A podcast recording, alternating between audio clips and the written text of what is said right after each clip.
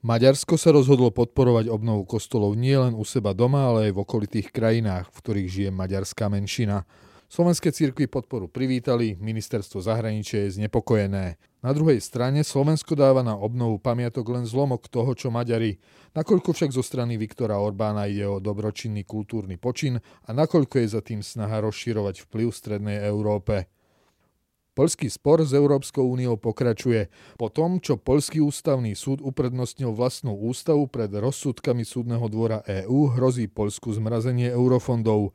Premiér Mateusz Moraviecky hovorí o vydieraní. Komisia však nezodpovedala otázku, prečo takto postupuje len voči Poľsku, ak podobné rozsudky už predtým padli aj v iných členských krajinách. Opozičný poslanec Tomáš Taraba, ktorý sa hlási ku konzervativizmu, nahúckal svojich priaznivcov na sociálnej sieti na prezidentku Zuzanu Čaputovú cez fotku jej céry. Sám sa stavia do polohy obete. K tému však pomohli aj aktivistické vyjadrenia polície, ktorá by sa radšej mala zaoberať tým, či nebol porušený zákon.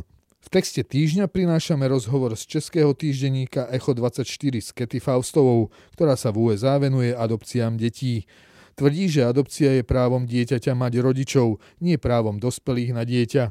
Homosexuálne, ale ani heterosexuálne páry teda žiadne právo na adopciu nemajú. Vo videu týždňa diskutuje Jordan Peterson s autorom knihy Apocalypse Never, Michaelom Schellenbergerom, o tom, ako apokalyptický klimatický alarmizmus deformuje súčasnú spoločnosť. Moje meno je Erik Potocký a aj dnes som pre vás pripravil svoju pravidelnú rubriku Konzervatívny výber aj vo forme podcastu. Forinty a ich vplyv. Maďarsko sa rozhodlo z vládnych fondov podporovať rekonštrukciu kostolov v susedných krajinách, v ktorých žije maďarská menšina. Pre farnosti na Slovensku vyčlenilo zhruba 4,3 milióna eur. Na jednej strane nám tento čin môže byť sympatický, keďže ide o podporu zachovania kultúrneho dedičstva našej kresťanskej civilizácie a zároveň peniaze nesmerovali len do farností s maďarsky hovoriacimi veriacimi, ale aj do tých slovenských. Maďarská vláda peniazmi nepreferuje ani konkrétnu konfesiu. Podporu získali rímsko aj grécko-katolické kostoly, reformovaná cirkev, ale išli aj na obnovu židovskej synagógy. Ako píše denník N, celkovo ide o 101 objektov v 96 obciach. Maďarsko vo svojom rozpočte na obnovu sakrálnych pamiatok na svojom území a v susedných krajinách vyčlenilo celkovo 73,7 milióna eur. Rekonštruovať sa má 1400 objektov v Maďarsku a 400 v okolitých štátoch. Podporu privítala aj konferencia biskupov Slovenska s dodatkom, že Slovensko takúto podporu svojich komunít v Strednej Európe úplne ignoruje. Slovenské ministerstvo kultúry dalo na obnovu sakrálnych pamiatok v rokoch 2018 až 2020 2,2 milióna eur, primárne na rekonštrukciu budov či striech spolu pre 12 objektov. Ak k tomu aj pripočítame necelé 3 milióny, ktoré putujú do odbornej starostlivosti o architektonické či umelecké diela, je to nielen hlboko pod úrovňou rozpočtu, ktorý má na tento účel Maďarsko, ale len o málo presahuje sumu, ktorú Maďari pošlú slovenským farnostiam. A to už je tak trochu aj naša hamba. Ak sa sami dostatočne nestaráme o svoje kultúrne dedictvo, nedáva nám to príliš veľké právo kritizovať, ak to robia iné krajiny a aj na našom území. Pri skromných príspevkoch zo slovenského štátneho rozpočtu sa potom nemožno čudovať, že veriaci pomoc zo zahraničia vítajú. A práve z tohto faktu sa rodí druhá problematická rovina maďarských dotácií. A to je potenciálny vplyv, ktorý si touto cestou vytvára Viktor Orbán a ďalej buduje svoju povesť konzervatívneho lídra Strednej Európy. Hoci slovensko-maďarské vzťahy momentálne nemajú vážnejšie konfliktné body, práve v prípade Maďarska môže byť takéto zasahovanie vnímané veľmi citlivo. Slovenskej historickej pamäti totiž stále figuruje agresívna maďarská politika voči Slovákom, najmä v priebehu 19. a 20. storočia.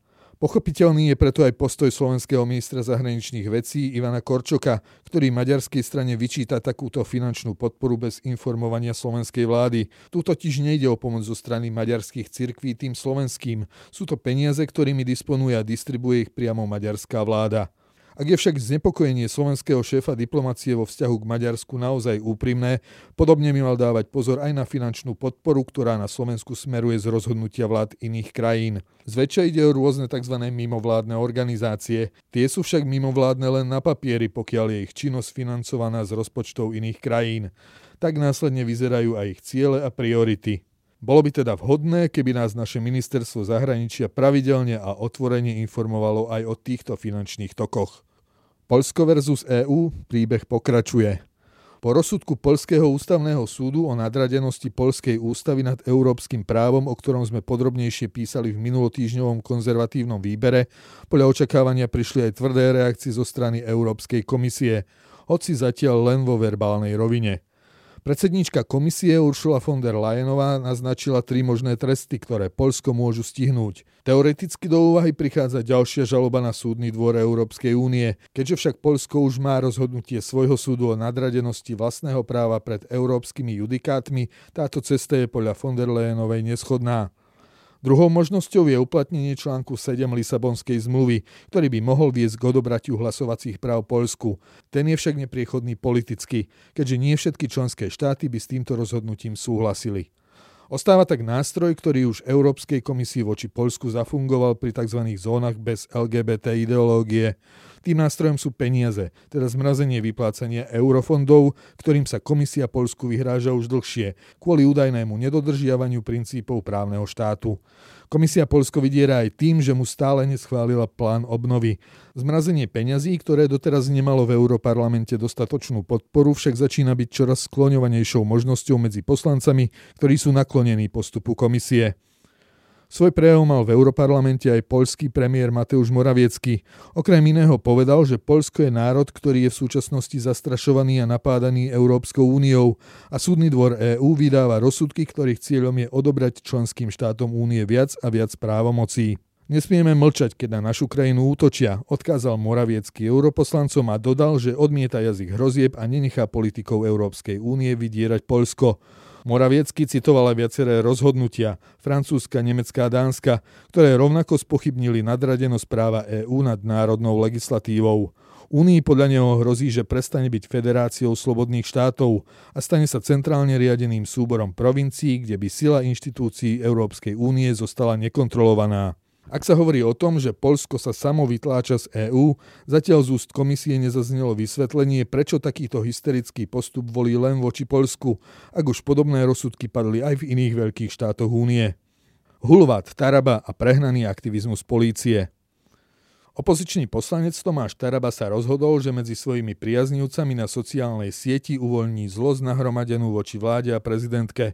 Na svojom profile zverejnil fotku céry prezidentky Zuzany Čaputovej z modnej prehliadky so strohým textom. Citujem. Po včerajšom dni vieme, že máme na Slovensku novú top modelku. Koniec citátu. Sama o sebe nie je táto veta nejako urážlivá ani dehonestujúca. V diskusii pod týmto jeho statusom však vyvolala reakcie, ktoré svedčia o tom, že fanúšikovia poslanca Tarabu ho pochopili ako príležitosť na verbálne útoky voči prezidentke a jej cére. A poslanec Taraba túto diskusiu nijako nemoderoval, naopak sám vedel, čo ňou vyvolá. Na pôsobenie prezidentky Zuzany Čaputovej možno mať v mnohom kritický pohľad, napokon aj kritika prezidenta či prezidentky je v politickom zápase normálnym javom. No takýto skrytý útok na osobu, zvlášť cez jej deti, do normálneho politického sporu nepatrí. Sám Tomáš Taraba sa na miesto uznania chyby postavil do polohy obete s tým, že nič dehonestujúce nepovedal. K pozícii obete Tomášovi Tarabovi však výrazne pomohla aj polícia, teda aj pobočka na sociálnej sieti. V jej statuse zazneli aj takéto slová, citujem. Je to exemplárny prípad šikanovania cez internet, je to stredovek, je to niečo, proti čomu policajný zbor roky bojuje. Koniec citátu. Slova o exemplárnych prípadoch a stredoveku môžu v kritike Tarabovho kroku používať politici, komentátori alebo aj aktivisti. Lenže nie polícia. Orgán, ktorý má slúžiť na vyšetrovanie trestných činov a priestupkov a má ich preukazovať dôkazmi, nie aktivistickými výkrikmi. Text týždňa. Homosexuáli nemajú právo na adopcie detí. Adopcia nie je spôsob, ktorým dospelí získavajú deti. Adopcia je spôsob, ktorým sa spravodlivá spoločnosť stará o siroty. Mnoho ľudí sa pýta, majú homosexuáli právo adoptovať deti? Odpoveď je nie. Homosexuáli žiadne právo adoptovať deti nemajú. A rovnako tak ho nemajú ani heterosexuáli. Ale deti, ktoré prišli o svojich rodičov, majú právo byť osvojené hovorí v rozhovore pre český týždenník Echo24 Kety Faustová, zakladateľka a riaditeľka organizácie Them Before Us, ktorá zabezpečuje adopcie detí. Deti podľa nej majú právo vyrastať v prirodzenej rodine so svojimi biologickými rodičmi, preto aj jej agentúra vyberá pre osirelé či opustené deti výlučne rodiny, v ktorých sú muž a žena zosobášení. Ďalší citát z rozhovoru. Raz som ako pracovníčka americkej agentúry pre adopcie cestovala do Číny s lesbickým párom, ktorý si šiel po sirôtku s vážnym handicapom. Tam bolo úplne jasné, že dieťaťu bude s dvoma ženami lepšie ako v podfinancovanom sirotinci bez zdravotnej starostlivosti ale kvôli takýmto niekoľkým vzácným výnimkám predsa nezrušíme základné pravidlo, že deti majú právo poznať svojho otca a svoju matku. Pokračuje Kety Faustová, ktorá sama ako dieťa vyrastala v takejto rodine, keď si jej matka po rozvode našla partnerku. Hoci má s matkinou partnerkou dodnes veľmi priateľský vzťah, nikdy ju nemohla považovať za svoju druhú mamu. Rovnako pohlavné páry jednoducho nedokážu dať dieťaťu vhodný vzor oboch pohlaví. Pre chlapcov aj pre dievčatá je pre zdravý vývoj jednoducho nevyhnutné, aby v rodičoch aj v tých adoptívnych vnímali prirodzený vzťah muža a ženy, ktorý vytvára rodinu. Opäť pokračujeme citátom. Sociológovia sa zhodujú na troch základných bodoch. Poprvé, biológia je vo vzťahu dieťa-rodič zásadná. Biologickí rodičia dávajú svojim deťom najlepšiu ochranu, deti s nimi nadviažú najtesnejší vzťah. Najväčšia pravdepodobnosť, že bude zneužívať dieťa, je u nepríbuzného dospelého, obzvlášť muža. Po druhé, muž a žena sú odlišní, takže dieťaťu dávajú odlišnú, avšak navzájom sa doplňajúcu výchovu. A po tretie, deti neprospievajú tak dobre, pokiaľ o jedného z biologických rodičov prídu. Smrťou, rozvodom alebo odchodom. Platí to aj keď ich neskôr adoptuje iný dospelý. Koniec citátu. Problémom väčšiny výskumov o prospievaní detí v rovnako pohlavných partnerstvách podľa Faustovej je ten, že sú zväčša postavené na dotazníkových odpovediach dotyčných dospelých, nie na desaťročia trvajúcich pozorovaniach a porovnávaní toho, ako sa deťom vychovávaným v týchto zväzkoch neskôr darí aj v dospelosti. Tlakom na tzv. právo na adopcie pre rovnako pohlavné páry sa podľa Kety Faustovej podporuje celosvetový výnosný biznis s prenájmom materníc. Mužské páry z bohatých krajín si jednoducho objednajú vynosenie dieťaťa v krajine tretieho sveta. Pre mnohé takéto ženy ide o veľmi lukratívny príjem, hoci sú v skutočnosti v pozícii otrokýň. A opäť citujem. Avšak to dieťa týmto obchodom práve stratilo matku. Pre dieťa je strata matky vždy tragédiou, hoci sa to stať môže ale nikdy by sme tomu nemali hovoriť pokrok, uzatvára Kety Faustová. Video týždňa Ako klimatický alarmizmus deformuje spoločnosť. Jordan Peterson sa zhovára s autorom knihy Apocalypse Never, Michaelom Schellenbergerom, ktorý sa zaoberá tým, ako klimatický alarmizmus deformuje súčasnú spoločnosť. Okrem iného aj tým, že delí ľudstvo na dve kategórie – Tou prvou sú tzv. čistí vinníci, teda bieli ľudia západného sveta. A tou druhou čisté obete, teda všetci ostatní. A vinníci by podľa ideológov klimatického alarmizmu mali byť tvrdo potrestaní a platiť za to, čo údajne urobili so životným prostredím. Rozoberajú však aj prístupy, ktoré reálne môžu pomôcť zlepšiť stav prostredia, správcovský vzťah k prírode, rozumné nakladanie s odpadom, ale aj využívanie čistejších, ale zároveň stabilnejších zdrojov energie. Toľko z rubriky Konzervatívny výber pre tento týždeň. Odkazy na citované zdroje nájdete v texte zverejnenom na www.postoj.sk. Moje meno je Erik Potocký a ďakujem, že ste ma počúvali.